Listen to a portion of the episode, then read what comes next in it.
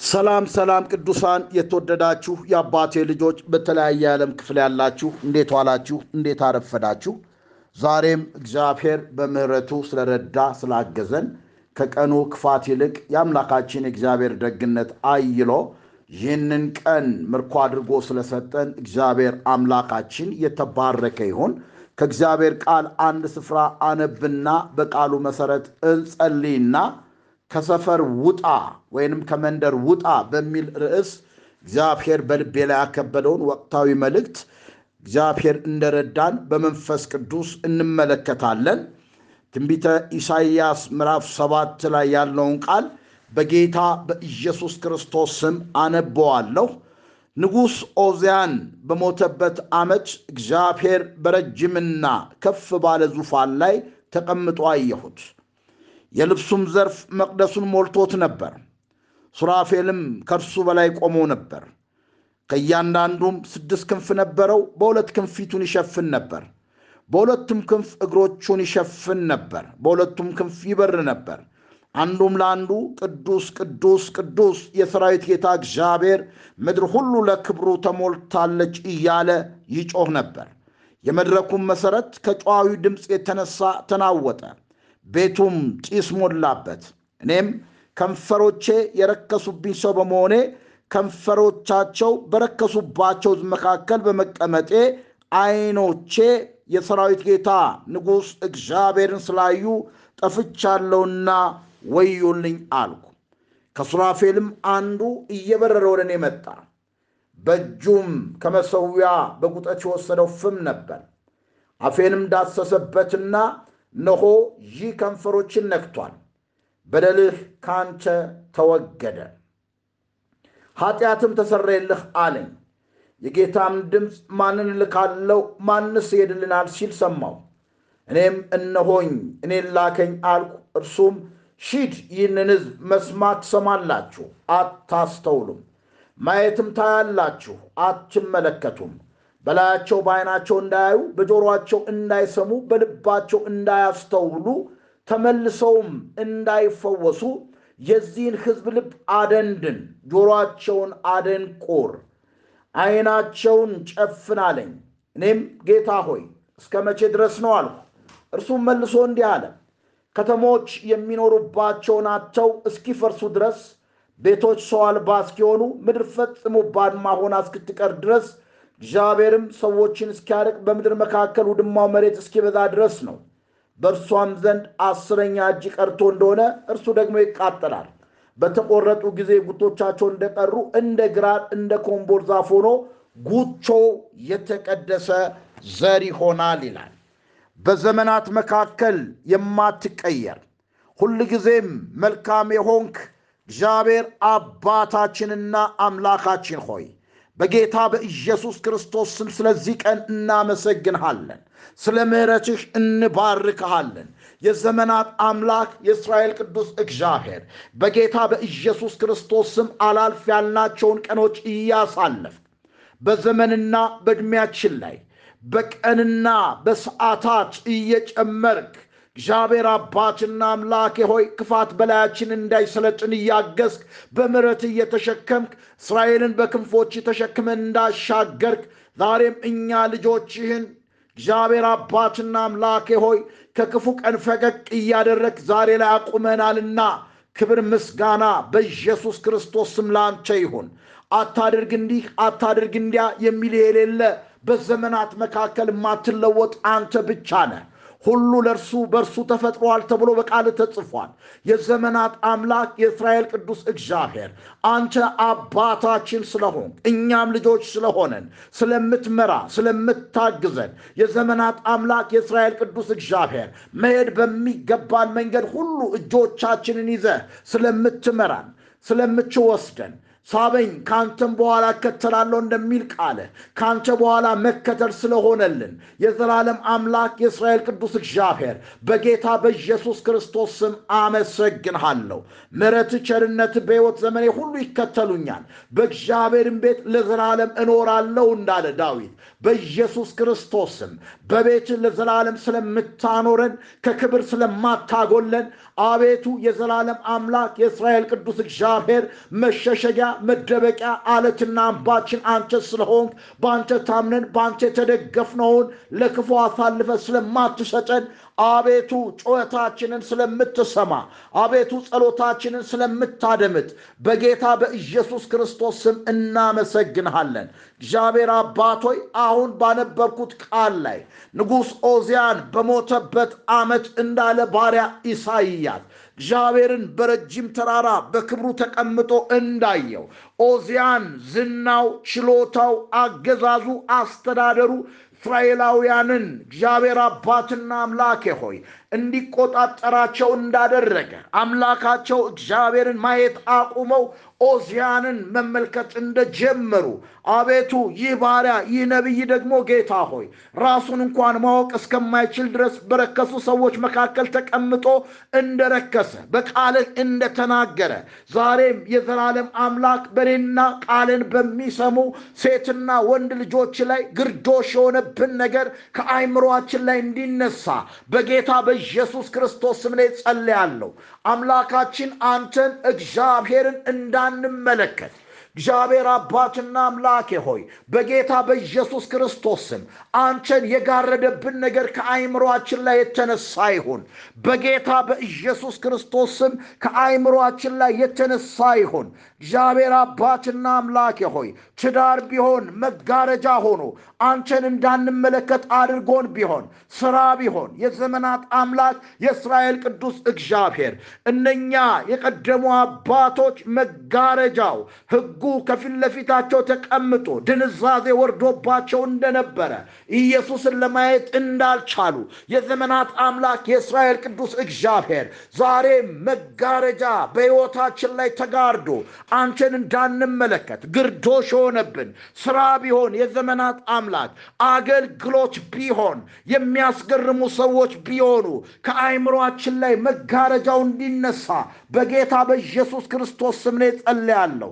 በሰውና በእግዚአብሔር መካከል የነበረ የጥል ግድግዳ በባሪያ ጸሎት እንደፈረሰ የዘመናት አምላክ የእስራኤል ቅዱስ እግዚአብሔር ዛሬም እግዚአብሔር ሆይ አንቺን እንዳንመለከት አንቺን እንዳናይ ወደ አንቺ እንዳናስተውል አይኖቻችንን እንዳናቀና አቤቱ በባሪያ እግዚአብሔር አባት በኢሳይያስ ላይ ኦዚያን ግርዶሽ እንደሆነ ሀምሳ ሁለት ዓመት ሙሉ አምላካቸው እግዚአብሔርን እንዳይመለከቱ ኖ ደግሞ በቃሉ መስታወት ራሳቸውን እንዳያዩ እንደጋረደ ዛሬም በእኛ ላይ በአማኞች ላይ አይምሯችን ላይ እንዲታወር ያደረገ አምላካችንን ዋጋ የከፈለልንን ስለ እኛ የሞተውን ከሞት የተነሳውን በክርስቶስ እንዳንጓደድ እንዳንተማመን በእግዚአብሔር ነገር ላይ እንዳንደገፍ ግርዶሽ የሆነብን ነገር በጌታ በኢየሱስ ክርስቶስ ስም እኔ ጸልያለሁ። ቃል እንደሚናገር እንዲህ ያለ ተስፋ ካለን እጅግ ገልጠን እንናገራለን። የዛ ይሻር የነበረውን መጨረሻ ትኩር ብለው የእስራኤል ልጆች እንዳይመለከቱ በፊቱ መጋረጃን እንዳደረገ እንደ ሙሴ አይደለንም። ነገር ግን ሐሳባቸው ደነዘዘ። ብሉይ ኪዳን ሲነበብ ያ መጋረጃ ሳይወሰድ እስከ ዛሬ ድረስ ይኖራል። በክርስቶስ ብቻ የተሻረ ነውና ነገር ግን እስከ ዛሬ ድረስ የሙሴ መጻሕፍት በቸነበቡ ጊዜ ሁሉ ያ መጋረጃ በልባቸው ይኖራል። ወደ ጌታ ግን ዞር ባለ ጊዜ ሁሉ መጋረጃው ይወሰዳል ተብሎ በቃል ተጽፏል። በሁለተኛ ቆሮንቶስ ምዕራፍ 3 ቁጥር 12 ላይ እግዚአብሔር አባትና አምላኬ ሆይ ዛሬም አንቸን ዛሬም አንቸን እንዳንመለከት መጋረጃ የሆነብን ባሪያህ በረከሱ ሰዎች መካከል ተቀምጦ መርከሱን እንኳን አላወቀም። እግዚአብሔር ሆይ መጋረጃው እስኪነሳ ድረስ የዘመናት አምላክ ክብርህን እንኳን ማየት አልቻለም። የዘላለም አምላክ የእስራኤል ቅዱስ እግዚአብሔር ዛሬም በእኛ ልባችን ላይ የተቀመጡ ብዙ መጋረጃዎች አሉ።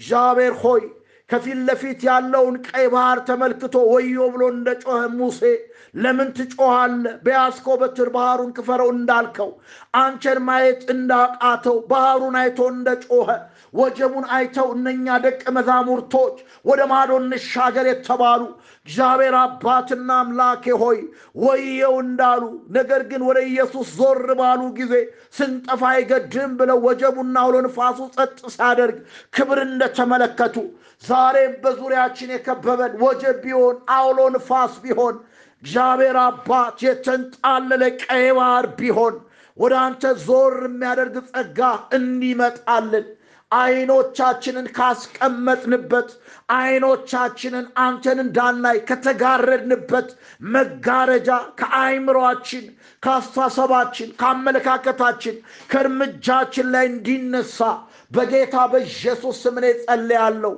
ሁሉ የእግዚአብሔር ክብር እግዚአብሔር አባት ሆይ እንደጎደላቸው ቃልህ ይናገራል። ኃጢአትን ሰርተዋል፣ የእግዚአብሔር ክብር ጎሏቸዋል ነው የሚለው። አቤቱ ጌታ ሆይ ነገር ግን ወደ መስቀሉ ወደ ተሰራልን ስራ ስናይ የክስ ፋይል ከሕይወታችን ላይ ይወገዳል። ኢየሱስ አሜን ተፈጸመ ብሎ ስራችንን ሁሉ እንደሰራ እንዳናስተውል ዘመናችን የጭንቀት ዘመናችን የሐዘን ዘመናችን የስስት ዘመናችን የተስፋ መቁረጥ ዘመናችን የባዶነት ግራዬ መጋባት በአምላክ ሳይሆን በገዢዎች መታመን እግዚአብሔር ሆይ እንዲሆን ያደረገ አይኖቻችንን ከልዑሉ ላይ ስላነሳን ነው። በጌታ በኢየሱስ ይህ መጋረጃ ከኛ ላይ ይነሳ። ጴጥሮስ በሚያሰጥመው ውሃ ላይ አንተ ከሆንክ ና ብሎ ኢየሱስን እንዳየ እንደተራመደ ያ የሚያሰጥመው ውሃ መራመጃ መንገድ እንደሆነለት ወደ ራሱ ማየት ሲጀምር እንደሰጠመ አይኖቻችንን ከአንተ ላይ አንስተን ዛሬ ያስቀመጥንባቸው መጋረጃዎች ሁሉ በጌታ በኢየሱስ ስም ከሕይወታችን ላይ ይወገዱ። ራሳችንን እንድንመለከት አቤቱ ከኃጢአት ያወጣን አንተ ነህ። አሁን ግን በክርስቶስ ኢየሱስ ላሉት ኩነኔ የለባቸውም። ኢየሱስ ክርስቶስ ከኃጢአት አርነት ነፃ አውጥቶኛል ብሎ እግዚአብሔር አባት ባሪያ በሮሜ ስምንት እንደተናገረ እግዚአብሔር ሆይ አይኖቻችን አንተ ላይ ሲሆኑ አይኖቻችን እግዚአብሔር ሆይ እርምጃዎቻችን ከአንተ ጋር ሲሆኑ ማረፍ ይሆንልናል። መጋረጃዎች ዛሬ ከእኛ ላይ የተነሱ ይሆን። በክርስቶስ ኢየሱስ ያለው የሕይወት መንፈስ ከኃጢአትና ከሞት አርነት አውጥቶናል። የዘላለም አምላክ የእስራኤል ቅዱስ እግዚአብሔር ከወዴት እንደወደቅ አስብ አልከው ለባሪያ በኢየሱስ ክርስቶስ ስም ዛሬም ጌታ ሆይ ድንዛዜ የጣለብን ድንዛዜ የጣለብን ማስተዋል ያቃተን እግዚአብሔር እንደማይሰራ ከእኛ ጋር እንደሌለ እግዚአብሔር እንደማያግዘን ከእግዚአብሔር ይልቅ በነገሮች እንድንደገፍ ያደረገ በምንሰራው ስራ ባለን ነገር እንድንታመን ያደረገ እምነታችንን የሸረሸረ የዘመናት አምላክ እግዚአብሔር እንደማይሰራ እግዚአብሔር እንደማይፈርድ እግዚአብሔር እንደማያይ እግዚአብሔር ነገሮችን እንደማይመለከት እንድንቆጥር ያደረገ ኖ ጌታ ሆይ በኢየሱስ ክርስቶስ ስም ንጉሥ ኦዚያን ሲሞት ሲሞት ሲሞት ባሪያ ኢሳይያስ እነሆ መቅደሱን እንደተመለከተ ከጯሂው ድምፅ የተነሳ መድረኩ እንደተናወጠ የእግዚአብሔር ልብሱ ዘርፉ መቅደሱን ሞልቶት እንደነበረ በሱራፌሎችና በክሩቤሎች እንደተከበበ ክብር በዙሪያው እንዳለ እንዳየ ዛሬም ክብርህን እንዳናይ የጋረደብን በጌታ በኢየሱስ ክርስቶስ ስም ክብርህን እንዳንመለከት ክብርህን አሳየኝና ይበቃኛል አለ ባሪያ። በጌታ በኢየሱስ ስም ክብርህን ማየት እንፈልጋለን። አንተን ማየት እንፈልጋለን። የዘመናት አምላክ የእስራኤል ቅዱስ እግዚአብሔር በአንተ መጓደድ፣ በአንተ መደገፍ እንፈልጋለን። ነገር ግን ግርዶሽ የሆነብን ነገር፣ ኦዚያን የሆነብን ነገር ዛሬ ቃልን ከሚሰሙ ላይ እንዲወሰድ እኔ ጸልያለሁ። የዘመናት አምላክ የእስራኤል ቅዱስ እግዚአብሔር ብዙዎቻችን ጓደኞቻችን ኦዚያን ሆኖብናል። ለብዙዎቻችን ትዳሮቻችን፣ አገልግሎታችን፣ ስራዎቻችን፣ ያለን ቢዝነስ መልኮቻችን እግዚአብሔር አባትና አምላኬ ሆይ ሰዎች ለእኛ የሚሰጡን ፊድባክ አቤቱ የዘመናት አምላክ በዙሪያችን ባሉ ጩኸቶች መጋረጃ ተቀምጦ አንቺን እንዳንመለከት ሆነን ታውረናል። ዛሬ ግን መጋረጃዎቻችን ከአይምሯችን ላይ የተወሰደ ይሁን። ድንዛዜ ከላያችን ላይ ይነሳ። በጌታ በኢየሱስም ድንዛዜ ከእግዚአብሔር ሕዝብ ላይ ይነሳ።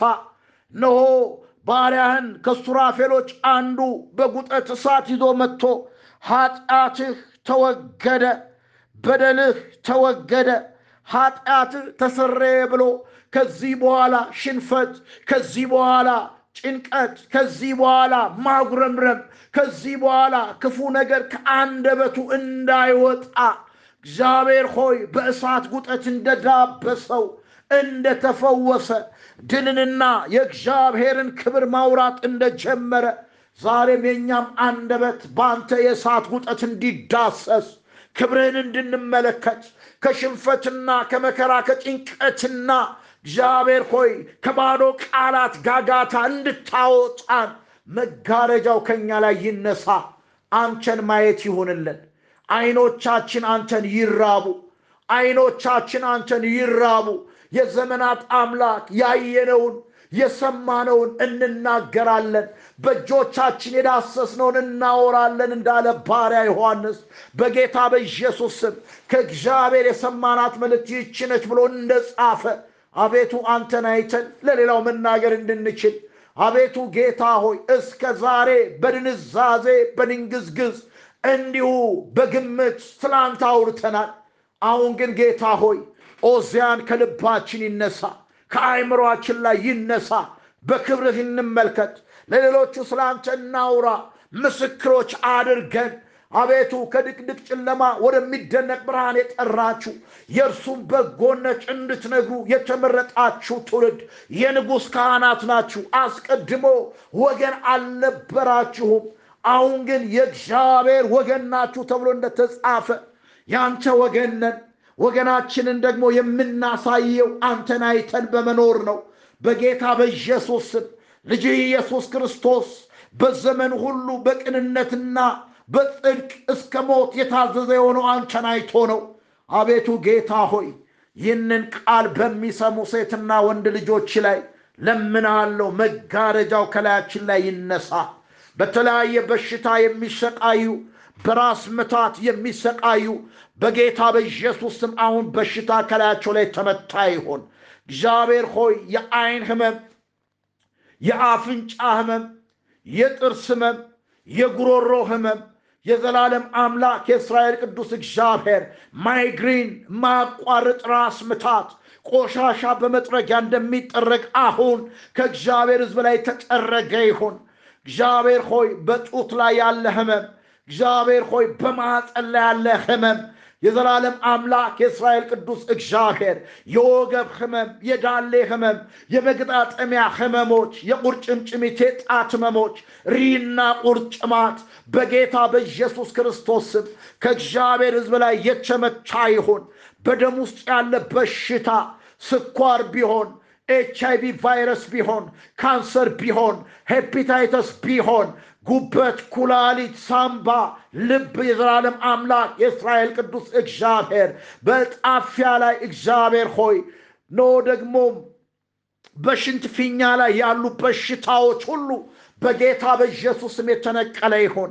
የጀርባ እግዚአብሔር ሆይ ዲስክ እግዚአብሔር ሆይ የአከርካሪ የአንገት ህመም ሰም በእሳት እንደሚቀልጥ አሁን በኢየሱስ ስም ይቅለጥ። በዕዳ ውስጥ ያሉ ዕዳዎቻቸው ይከፈል። ጸሎታችንን የምትሰማ አንተ ነህ። በጌታ በኢየሱስ ስም ለዘላለም ግርዶሽ ይነሳ። የበሽታ ምንጭ የደረቀ ይሆን። ዕዳዎቻቸው ተከፍሎ ነፃ ይውጡ። በነፃነት እንኖር፣ ክርስቶስ ነፃ አውጣን እንደሚል የእግዚአብሔር ሕዝብ ነፃ ይውጣ። ይህን ስለምታደርግ አመሰግንሃለሁ። ክብር ለአምላካችን ለእግዚአብሔር ይሁን። እግዚአብሔር የተመሰገነ ይሁን። ወገኖቼ ጸሎትን የሚሰማ ጸሎትን የሚያደምጥ ሰምቶ የሚመልስ እግዚአብሔር ታማኝ አምላክ ስለሆነ ጌታ የተባረከ ይሁን። ከእግዚአብሔር ክብር እንዳትጎድል ከሰፈር ውጣ በሚል ርዕስ እግዚአብሔር ሊናገረን ይፈልጋል።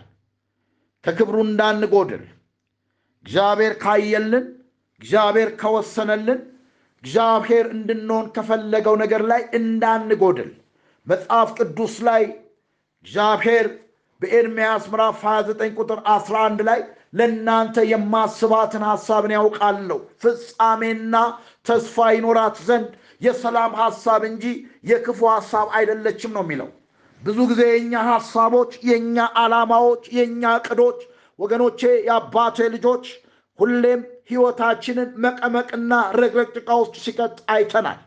ነገር ግን እግዚአብሔር ስለ አንቺ ስለ እኔ ሲያስብ ሁል ጊዜ ፍጻሜና ተስፋ ያላት የመልካም የሰላም የደስታ እንጂ የክፉ እንዳልሆነ በእግዚአብሔር ላይ እንድንታመን እግዚአብሔር ይፈልጋል። ለዚህ ነው እግዚአብሔር በውስጤ ስለ ዮሐንስ ላይ መቀጠል እየፈለግኩ ነገር ግን መንፈስ ቅዱስ በውስጤ ላይ ከሰፈር ውጡ በልና ለሕዝቤ ተናገር ስላለኝ ከሰፈር እንድንወጣ እግዚአብሔር ይፈልጋል። የምናገርበት የመጽሐፍ ቅዱስ ክፍል ዘጸአት ምዕራፍ ሰላሳ ሦስት ቁጥር ሰባት ላይ ባለው ቃል ነው። ሙሴም ድንኳኑን እየወሰደ ከሰፈር ውጭ ይተክለው ነበር፣ ከሰፈሩም ራቅ ያደርገው ነበር፣ ከሰፈሩም ያወጣው ነበር። ወገኖቼ የመገናኛው ድንኳን ብሎ ጠራው። እግዚአብሔርን የፈለገ ሁሉ ከሰፈር ውጭ ወዳለ ወደ መገናኛ ድንኳን ይወጣ ነበር። ሙሴ ወደ ድንኳኑ በሄደ ጊዜ ሕዝቡ ሁሉ ይቆም ነበር።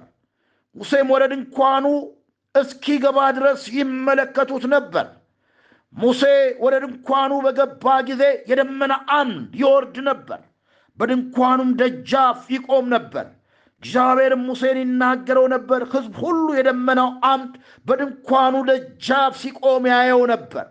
ሕዝብ ሁሉ ተነስቶ እያንዳንዱ በድንኳኑ ደጃፍ ይሰግድ ነበር።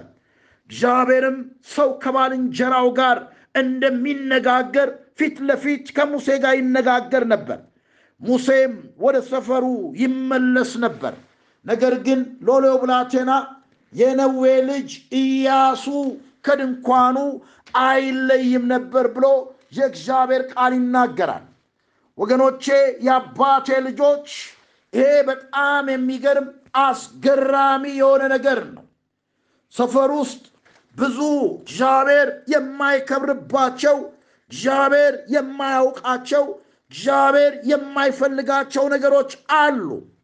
በዚህ ክፍል አሁን ባየነው ሁኔታ ላይ ሰፈር ወሬ አለ ወገኖቼ፣ ሰፈር አሉባልታ አለ፣ ሰፈር ሐሜት አለ፣ ሰፈር ምቀኝነት፣ ቅናት፣ ሟርት አለ።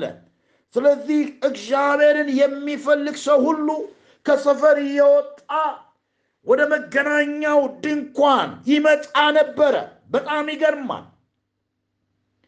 የመገናኛ ድንኳን ከእግዚአብሔር ጋር የሚነጋገርበት፣ ከእግዚአብሔር ጋር የሚያወራበት፣ ከእግዚአብሔር ጋር አጀንዳውን ተቀብሎ ወደ ሕዝቡ የሚያወርድበት ይህንን የእግዚአብሔር መገናኛ ስፍራ ሰው ከባልንጀራው ጋር እንደሚነጋገር ሙሴ ከእግዚአብሔር ጋር ይነጋገር ስለነበረ ከሰፈር ሐሜት፣ አሉባልታ፣ ቅናት፣ ምቀኝበት ካለበት ፈቀቅ አድርጎ ራቅ አድርጎ ከሰፈር ውጭ አስቀምጦ በዛ ስፍራ እየሄደ ከእግዚአብሔር ጋር ይናገር እንደነበር መጽሐፍ ቅዱሳችን ይናገራል። ሙሴ መሪ ስለመሆኑ ሁላችንም እንደምናውቀው ህዝቡ ደግሞ ያለው ሰፈር ውስጥ ነው። ህዝቡ ውስጥ ማጉረምረም አለ። በህዝቡ ውስጥ ጭቅጭቅ አለ። በህዝቡ ውስጥ ንትርክ አለ። በህዝቡ ውስጥ አለማመን አለ። እንግዲህ በሰፈር የሚኖር ሰው በሰፈር የሚውል ሰው ከእግዚአብሔር ክብር ይጎላል። ዘልቁ ምዕራፍ 11 ላይ የእግዚአብሔር ቃል እንደሚናገረው ህዝቡ ክፉ ሆኖ በእግዚአብሔር ላይ እንዳጉረመረመ እግዚአብሔርም ይህንን እንደሰማ እንደተቆጣ እሳት በመካከላቸው እንዳነደደ ብዙዎች በእሳት እንደተቃጠሉ የዛ ስፍራ ስም ተቤራ ተብሎ እንደተጠራ ሙሴም ደግሞ በመካከላቸው የነበሩ ልዩ ልዩ ህዝቦችን ሰምተው እነኛ እስራኤላውያን የግብፅ ዱባ፣ የግብፅ ሽንኩርት፣ የግብፅ በጢ ይሻለናል ያሉትን ለቅሶ ሰምቶ መንደር ውስጥ ሆኖ ከእግዚአብሔር ጋር እንደታገለ የእግዚአብሔርን አቅም እንዳሳነሰ መጽሐፍ ቅዱስ የእግዚአብሔር ቃል ይናገራል። ምክንያቱም ሁሉም በወገኖቻቸው ሁሉም በእያንዳንዱ በበራቸው ላይ ቆመው ሲያለቅሱ ሰፈር ሆኖ እንደሰማ እግዚአብሔር ሥጋ መስጠት ማብላት አይችልም ብለው ሲያሙት እሱ በምሬት ተማሮ እግዚአብሔርን ግደለኝ ውሰደኝ እንዳለው መጽሐፍ ቅዱስ ይናገራል።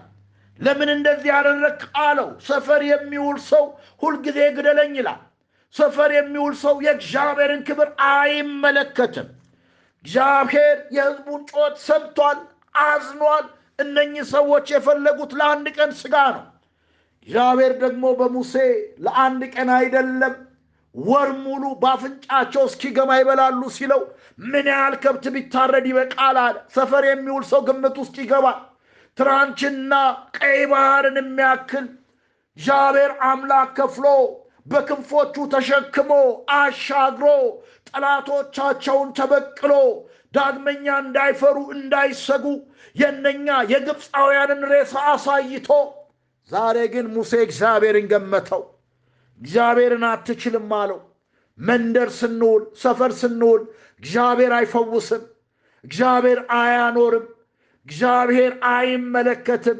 እግዚአብሔር እንደ ጉቦ እንደሚበላ ዳኛ አድሎኛ ነው። ለነከሌ መልካም ያደርጋል፣ እኛን ግን እንዲህ ይቀጣናል እንላለን። ወገኖቼ፣ የአባቴ ልጆች ሰፈር ይሄ ነው። ሙሴ እግዚአብሔርን ገመተው። ምን ያህል ከብት ቢታረድ ለዚህ ሁሉ ይበቃል አለው። እግዚአብሔር ግን አንቸ ሙሴ በውኑ ቃሌ ይፈጸም አይፈጸም እንደሆን ታያለህ፣ የኔ እጅ አጭር አይደለችም አለው። ዛሬም በተለያየ ነገር ውስጥ ሆናችሁ ሰፈር ውስጥ ላላችሁ እግዚአብሔር አይችልም ለምትሉ financial crisis ውስጥ ላላችሁ እግዚአብሔር እንዲህ ይላችኋል፣ እጄ አጭር አይደለም፣ ከሰፈር ውጣ ክብሬን ተመልከት ይላል እግዚአብሔር። ሰፈር ብዙዎቹን በመንደር አስቀርቷል። ማቱራና ማሽያና ማንታ ወገኖቼ ሙሴ ያንን የሚያክል ክብር እግዚአብሔር በሕይወቱ ላይ ገልጦ የፈርዖንን ጠንቋዮችና አስማተኞች ተበቅሎ ሸሽቶ የነበረ ከአርባ ዓመት በኋላ ሲመለስ ያለና የሚኖር እኔ ነኝ ብሎት እግዚአብሔር አብሮት ሄዶ የፈርዖንን በኩር የግብፅን በኩር ሲመታ በአይኑ በብረቱ አይቶ ሰፈር ዋልና መንደር ዋልና እግዚአብሔርን ገመተው። ምን ያህል ከብት ቢታረድ አትችልም፣ ይሄ ስድስት መቶ ሺህ ነው፣ ይሄንን ሁሉ መመገብ አትችልም አለው። እሱ የጠየቀው ለአንድ ቀን፣ እግዚአብሔር ያለው ደግሞ ወገኖቼ፣ የአባቴ ልጆች ኢየሱስ ጌታ ነው፣ ወር ሙሉ ነው ያላቸው። እግዚአብሔር የተባረከ ይሁን። ያዕቆብ ሁላችሁ የምታውቁት ሞቶ የነበረው ጠፍቶ የነበረው ልጅ በሕይወት አለ፣ ናና የረሃቡ ዘመን እስኪያልፍ ጥቂት ልቀልብህ አለው። የረሃቡ ዘመን እስኪያልፍ ድረስ ናና ኔጋ ጥቂት ረፍ ብሎ ነው የተናገረው። በጣም የሚገርመው በዘፍጥረት ምዕራፍ አርባ ሰባት ላይ እስራኤል ለእርሱ ያለውን ሁሉ ይዞ ተነሳ፣ ወደ ቤርሳቤ መጣ፣ መሥዋዕቱን ለአባቱ ለይስሐቅ አምላክ ሰዋ። እግዚአብሔርም በሌሊት ራእይ ያዕቆብ ያዕቆብ ብሎ ለእስራኤል ተናገረው ይላል። እርሱም እነሆኝ አለ። አለውም የአባቶች አምላክ እግዚአብሔር እኔ ነኝ። ወደ ግብፅ መውረድ አትፍራ በዚያ ትልቅ ሕዝብ አደርግሃለሁ። እኔ ወደ ግብፅ አብሬ እወርዳለሁ፣ ከዚያም ደግሞ እኔ አወጣሃለሁ። ዮሴፍም እጁን በዓይኑ ላይ ያኖራል። ያዕቆብም ከቤርሳቤ ተነሳ ይላል። ወገኖቼ የአባቴ ልጆች ያዕቆብ ተስፋ ቆርጦ በሐዘን ሆኖ መጽናናት እምቢ ብሎ የመከራውን ቀን እየኖረ ሞቱን በሚጠብቅበት ጊዜ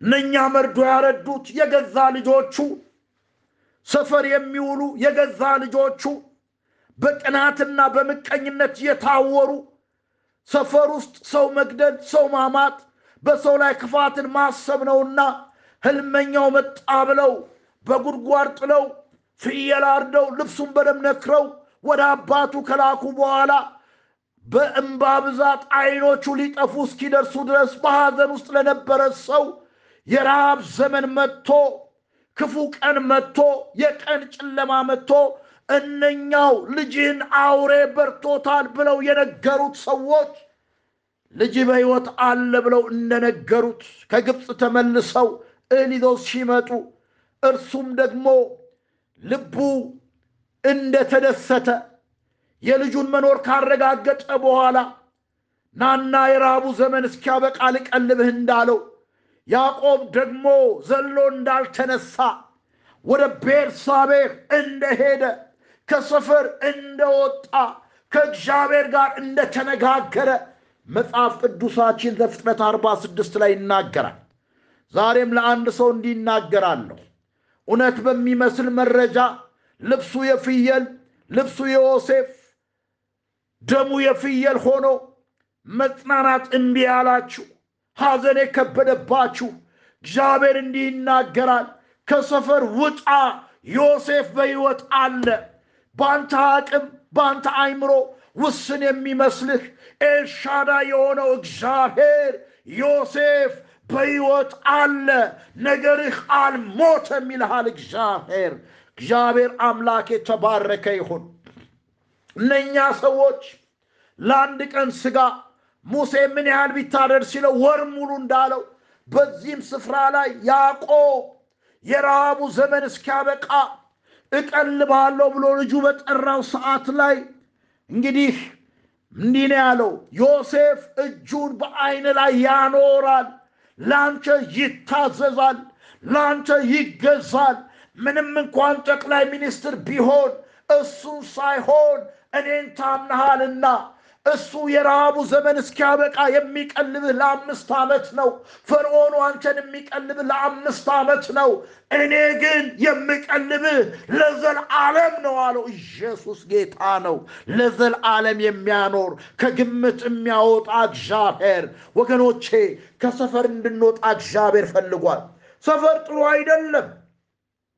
ሰፈር መልካም አይደለም። ዘፍጥረት ምዕራፍ ስምንት ቁጥር አስራ አምስት ላይ ኖ ልጆቹንና ሚስቱን ይዞ ከመርከብ ወጣ ይላል። ከመርከብ ወጣ ከተደባለቀበት ከእንስሳው ከአውሬው ከጊንጡ ተደባልቆ በእግዚአብሔር ትእዛዝ ይኖር ነበረ። እግዚአብሔር አዞ በዛ ስፍራ ይኖር ነበረ። መርከቡን የዘጋው ኖህ ሳይሆን እግዚአብሔር ስለሆነ ኖህ የሚያጠቁ የሚያጠፉ አውሬዎች የቤት እንስሶች በጉርጅ በጉርጅ ሆነው የዝናቡ ውሃ እስኪጎድል ድረስ በምድር ላይ የብሱ እስኪገለጥ ድረስ በአንድ ስፍራ ተቀምጠው ነበረ። አሁን ግን እግዚአብሔር ይበቃል አለው። ኖህ መስዋዕት መስራት መስዋዕት መሰዋት አለበት። ስለዚህ እግዚአብሔር ውጣ አለው፣ ከመርከብ ውጣ አለው። እኔን ወደምታከብርበት ለእኔ መሰዊያ ወደምሰጥበት ውጣ ነው ያለው። ዛሬም እግዚአብሔር ልጆቼ ከመንደር ውጡ ይላችኋል። ታስታውሳላችሁ ዳዊት እግዚአብሔር በዙሪያው ካሉ ጠላቶቹ ባሳረፈው ጊዜ ለእግዚአብሔር ቤት ለመስራት ፈለገ። እኔ ከዝግባ በተለበጠ ቤት እኖራለሁ፣ የእግዚአብሔር ታቦት ማደሪያቶ ይንከራተታልና ሌት ቤት መስራት እፈልጋለሁ ብሎ በልቡ አሰበ ይላል መጽሐፍ ቅዱስ ላይ። የሚገርመው ነቢዩ በመጣ ጊዜ እግዚአብሔር ታቦቱን የሚያርፍበትን ማደሪያውን የሚያርፍበትን ቤት ለመስራት በልቤ አስቤያለሁ ሲለው፣ ሃሌሉያ እግዚአብሔር ይመስገን።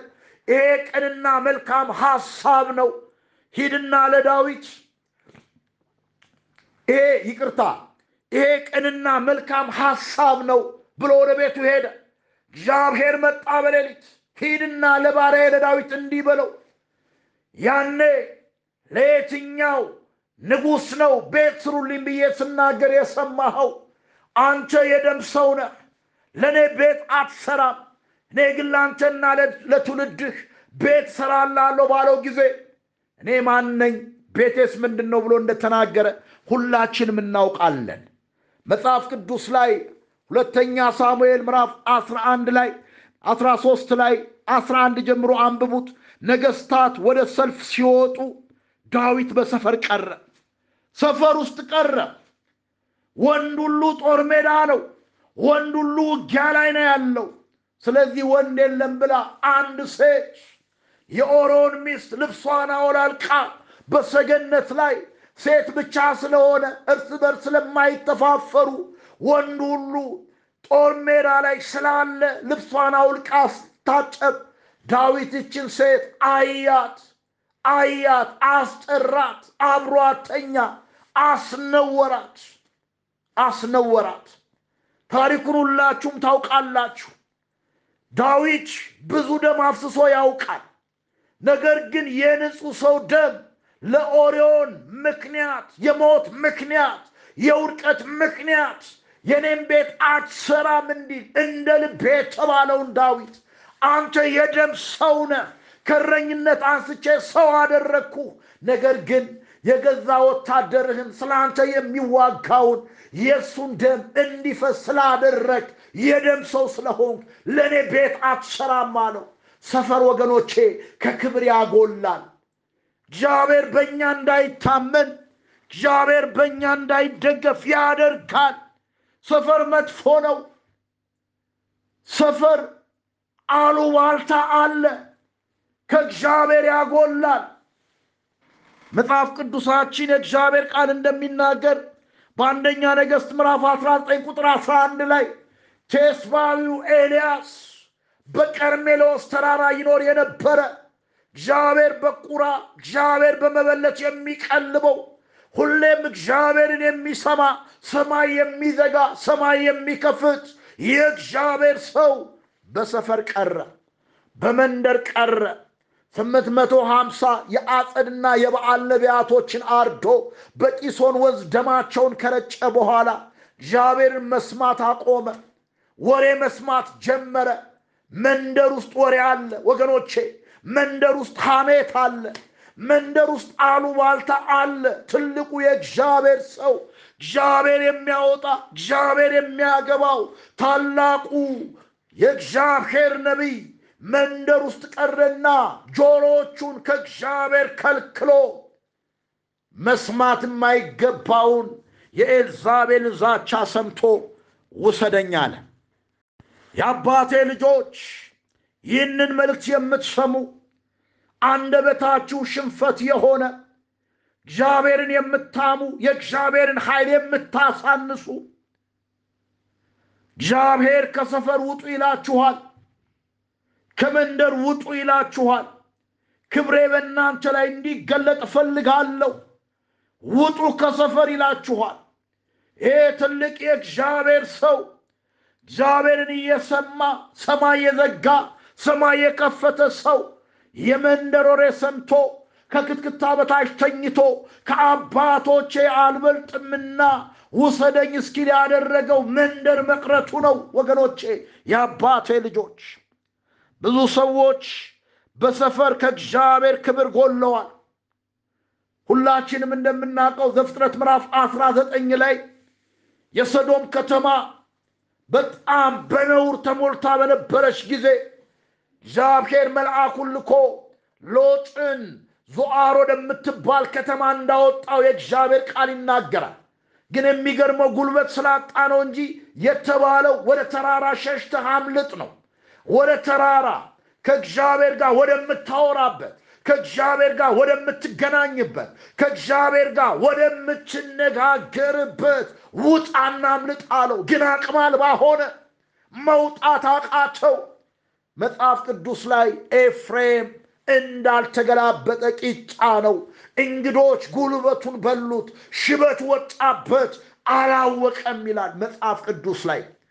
በጸሎት ሰዓትም መጋረጃ ድንዛዜ በሕይወታችን ላይ የተቀመጠው ሰፈር ውስጥ ስላለን ነው ወገኖች። ጌታን በዐይኖቻችን በመንፈሳዊ ዐይኖቻችን እንዳናየው ግርዶሽ የሆነብን ሰፈር ነው ወገኖቼ። ሰፈር የሚወሩ ሰፈር የሚሰሙ ዛሬ ብዙ ሰው ሰፈር አሉልም ይላል፣ ግን ፌስቡክ ላይ ይውላል። ፌስቡክ ራሱን የቻለ ሰፈር ነው፣ ራሱን የቻለ መንደር ነው። ብዙ ሰዎች በሰፈር ውስጥ በሚሰሙት ወሬ ሕይወታቸውን ይመራሉ። እግዚአብሔር የሚናገረውን ሳይሆን ሰፈር የሚለውን ያደምጣሉ። እንዲህ ሊሆን ነው፣ ኑሮ ሊወደድ ነው፣ እንዲህ ሊፈጠር ነው፣ መንደር ይሄ ነው ያለው። ውጣ ይላል እግዚአብሔር። ውጣ። ሕይወት የሚመራው በክርስቶስ ኢየሱስ ነው፣ በእግዚአብሔር ቃል ነው። እረኛ ራሱ እግዚአብሔር ነው ወገኖቼ።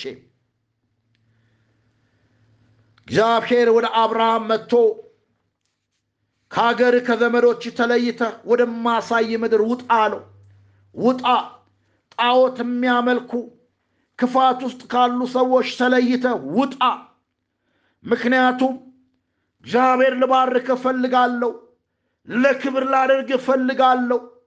ላሳይ የምፈልገው ምድር አለ ከእኔ ጋር ወደምታወራበት ከድንኳን ወደምትወጣበት ፈቀቅ ወደምትልበት ከታራ ከመዘግየት ሕይወት ላወጣ እፈልጋለሁ። የአባት ስም ታራን ነው። ታራን ደግሞ መዘግየት ነው። እዛ ጋር ሆነ መፍጠን አትችልም። ጣዖት ከሚያመልኩ ጋር እንድትኖር አልፈልግም። ከከለዳውያን ዑር እንድትወጣ እፈልጋለሁ። ወደ ካራን እንድትሄድ እፈልጋለሁ እንዳለው አብርሃም እግዚአብሔርን ሰምቶ እንደወጣ እንደታዘዘ ወገኖቼ ዛሬም ከመንደር ከሰፈር እንድንወጣ እግዚአብሔር አምላክ ይፈልጋል። ሰፈር ብዙዎቹን ከክብር አግዱሏል። ዳዊትን ከክብር አግዱሎታል። ሙሴ በእግዚአብሔር ላይ ባለመታመኑ፣ በእግዚአብሔር ላይ ባለመደገፉ እግዚአብሔር አለቱን ተናገር እያለው አለቱን በመምታቱ አንቺና ወንድምህ አሮን በመሪባ ውሃ ስላስመረራችሁኝ በሕዝቤ ፊት ስላልቀደሳችሁኝ አትገባም አለው። ወገኖቼ ሰፈር ተስፋ ያስቆርጣል። ሰፈር ሽንፈት ነው፣ ሽንፈት ነው።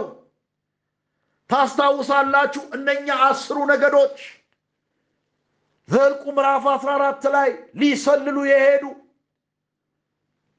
የተመለከቱት የኤናቅ ልጆች ግዙፎች ናቸው። እዛ ሄደው ሲመለሱ በዛ ምድር ያለውን ፍሬ አንዱን የሙዝ ፍሬ በመሎጊያ ተሸክመው መጡ። በጣም በሚገርም ሁኔታ የሕዝቡን ልብ አቀለጡት ይላል። ስለ እግዚአብሔር ትልቅነት ሳይሆን እነኚህ ሰዎች ሰፈር ውስጥ ገብተው ሰፈር ውስጥ ገብተው ትናንት በሕይወታቸው ላይ ታላቅ ያደረገውን እግዚአብሔር ጠላቶቻቸውን እየተበቀለ ቀይ ባህርን ከፍሎ ካሻገረም በኋላ እያንዳንዳቸውን በመንገዳቸው ላይ አላሳልፍ ያሏቸውን እየተበቀለ እየመታ እግዚአብሔር ሲመራቸው ዮርዳኖስን ከፍሎ በደረቅ ሲያሻግራቸው አይተው አሁን ግን ሰፈር ውስጥ ገብተው የሕዝቡን ልብ እንዳቀለጡ ወዮ እኛ በእነሱ ፊት እንደ እንጀራ እንዳሉ እንደ እንጀራም ቢሆን እንዳንበጣ እንዳንበጣነን ሲሉ እንዳንበጣነን ወዮልን ሲሉ እንደ እንጀራ ይሆኑልናል፣ ወቸን እንወርሳለን አሉ። እንደ ካሌብ ያሉ ወጣ ያሉ ሰዎች፣ ከመንደር የወጡ ከሰፈር የወጡ ሰዎች ቅድም ባነበብኩት ክፍል ላይ የእግዚአብሔር ሰው ሎሌ ኢያሱ ግን በመገናኛው ድንኳን ይቀመጥ ነበር ይላል። ሙሴ ወደ ሰፈር ሲመለስ ኢያሱ ግን በመገናኛው ድንኳን ይቀመጥ ነበር። ሰፊ ነው። በሚቀጥለው ጊዜ ወደ አዲስ ኪዳን እመጣለሁ። የአባቴ ልጆች እግዚአብሔር ከሰፈር ውጡ ይላችኋል። ከሰፈር ውጡ። ሰፈር እግዚአብሔር የለም። መንደር እግዚአብሔር የለም። ብዙ ጊዜ ብዙ ሰው ሰፈር ውስጥ ክብር ያለ ይመስሏል። ክብር ያለው ወጣ ስትል ነው። በአእምሮ ወጣ ስትል፣ በእርምጃ ወጣ ስትል፣ በእንቅስቃሴ ወጣ ስትል፣ ከመደባለቅ ሕይወት ስትወጣ ከሰዎች ጫጫታ ስትወጣ ያን ጊዜ ጆሮችህ አምላክህ እግዚአብሔርን መስማት ይጀምራሉ። ያን ጊዜ እንደ ኢሳይያስ ከጨዋዊ ድምፅ የተነሳ መድረኩ ተናወጠ፣ ማንን ላክ አለኝ፣ እኔም እኔን ላከኝ አልኩት እንዳለ ተፈውሶ እስራኤልን ለማገልገል በተፈወሰ አንደበት በተቀደሰ አንደበት የእግዚአብሔርን ቃል ለመናገር እንደሮጠ ዛሬ ሰፈር ውስጥ ሆነን በረከሰ አንደበት ባልተቀደሰ አንደበት ስሙ ስለምንጠራ ስሙ ኃይል የለውም። ምክንያቱም እነኛ አስቄዋ ልጆች ስሙን ጠርተዋል፣ ግን ደግሞ በእነሱ ላይ ሊሰራ ሊሰለጥን አልቻለም። ስለዚህ ወገኖቼ ከረከሰ ማንነት እንድንወጣ በተቀደሰ አንደበት በተቀደሰ ማንነት ከእግዚአብሔር ጋር እንድናወራ ከዓለም ኮተት ከባቢሎን እንድንወጣ እንድንርቅ እግዚአብሔር ይፈልጋል። ከሰፈር ውጣ ይላል እግዚአብሔር። እህቴ ከሰፈር ውጪ፣ እዛ ሟርት፣ ምቀኝነት፣ አመፅ ነው ያለው።